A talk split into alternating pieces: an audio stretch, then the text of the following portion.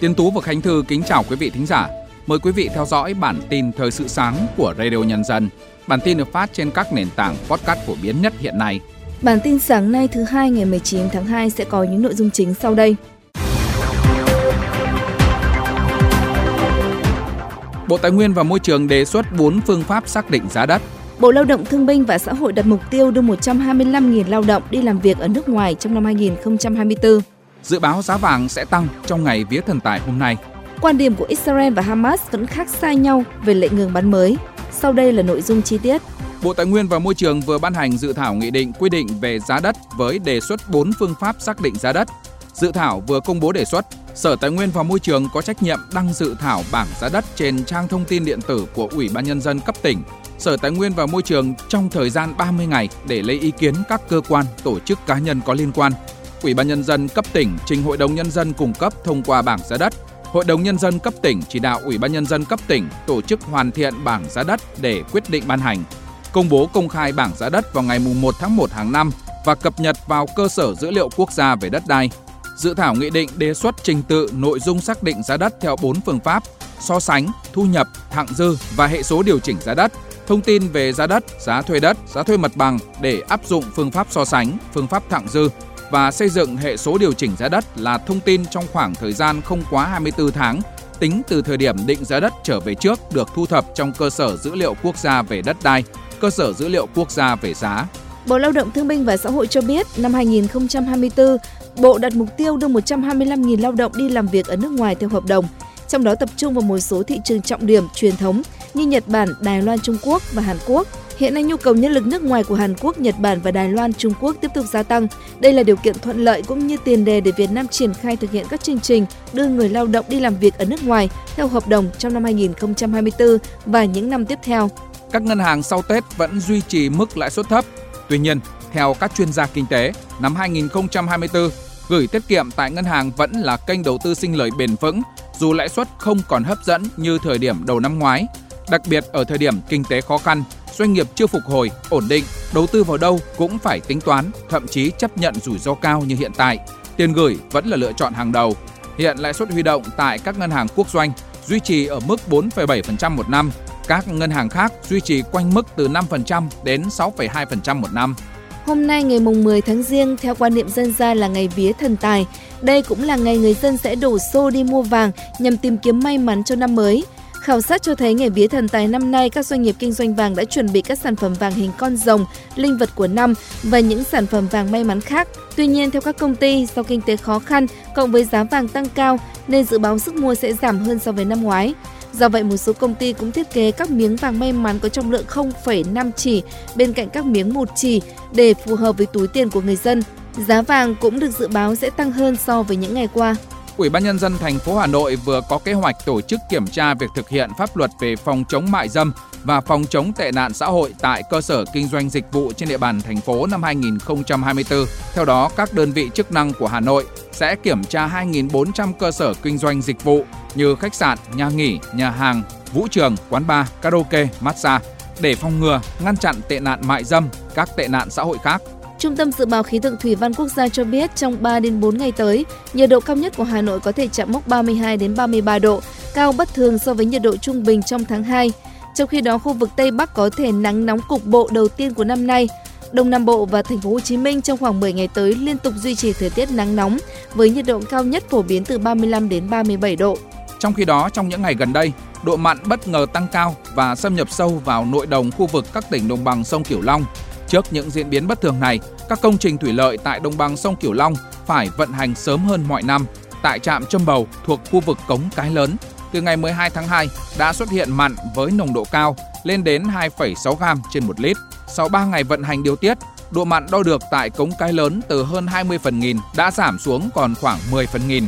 Tùy theo diễn biến mặn, công trình sẽ tiếp tục vận hành phù hợp, bảo đảm sản xuất cũng như sinh hoạt của người dân trong vùng. Tiếp theo là các tin tức thời sự quốc tế.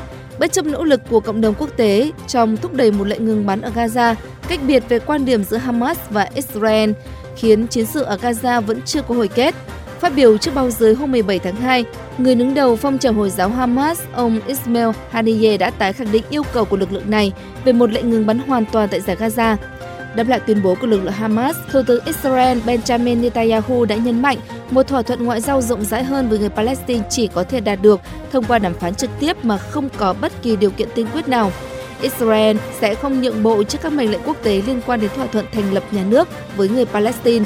Thủ tướng Israel cũng cho biết ông đã cử các nhà đàm phán đến Cairo, Ai Cập theo yêu cầu của Tổng thống Mỹ Joe Biden, nhưng đàm phán không thể diễn ra vì yêu cầu của lực lượng Hamas là ảo tưởng.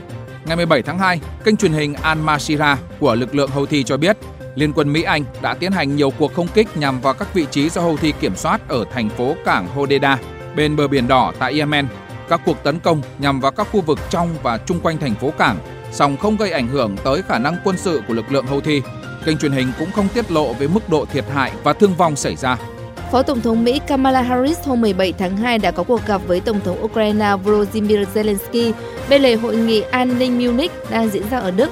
Cuộc gặp được xem là cơ hội để Mỹ chấn an Ukraine sau khi khoản viện trợ mà chính quyền Tổng thống Mỹ Joe Biden đề xuất vừa bị Hạ viện Mỹ bác bỏ.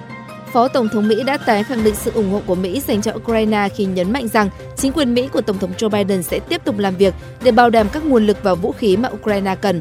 Đáp lại lời Phó Tổng thống Mỹ, Tổng thống Ukraine cho biết khoản viện trợ của Mỹ dành cho Ukraine lúc này là vô cùng quan trọng và ông tin tưởng và hy vọng Quốc hội Mỹ sẽ đưa ra quyết định sáng suốt.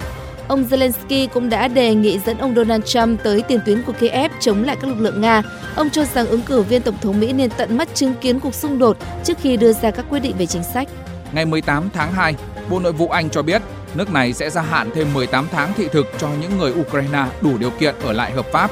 Bộ Nội vụ ước tính quyết định gia hạn sẽ tác động tới hơn 283.000 người Anh đang tị nạn tại Anh. Chính phủ Anh ước tính kể từ đầu năm 2025, hàng trăm nghìn người tị nạn Ukraine sẽ có thể nộp đơn xin ở lại Anh và được duy trì quyền tiếp cận thị trường việc làm cũng như các hệ thống chăm sóc sức khỏe và giáo dục ở Anh. Anh là một trong những quốc gia tích cực nhất trong việc hỗ trợ Ukraine. Bên cạnh các chương trình riêng, nước này cũng đang hối thúc các nhà lập pháp Mỹ bỏ phiếu thông qua gói viện trợ an ninh trị giá 95 tỷ đô la Mỹ cho Ukraine và nhiều quốc gia đồng minh khác. Sáng sớm ngày hôm qua 18 tháng 2, cựu Thủ tướng Thái Lan Thaksin Shinawatra đã rời bệnh viện của cảnh sát thủ đô Bangkok sau 6 tháng thực hiện bản án tù.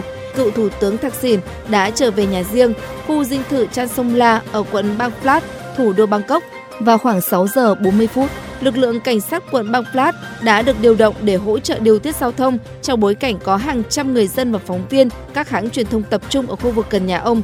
Trước đó, hôm 13 tháng 2, Bộ trưởng Tư pháp Thái Lan đã xác nhận cựu Thủ tướng Thạc Sìn nằm trong số 930 tù nhân được trả tự do và thực hiện án tù treo kể từ cuối tuần qua.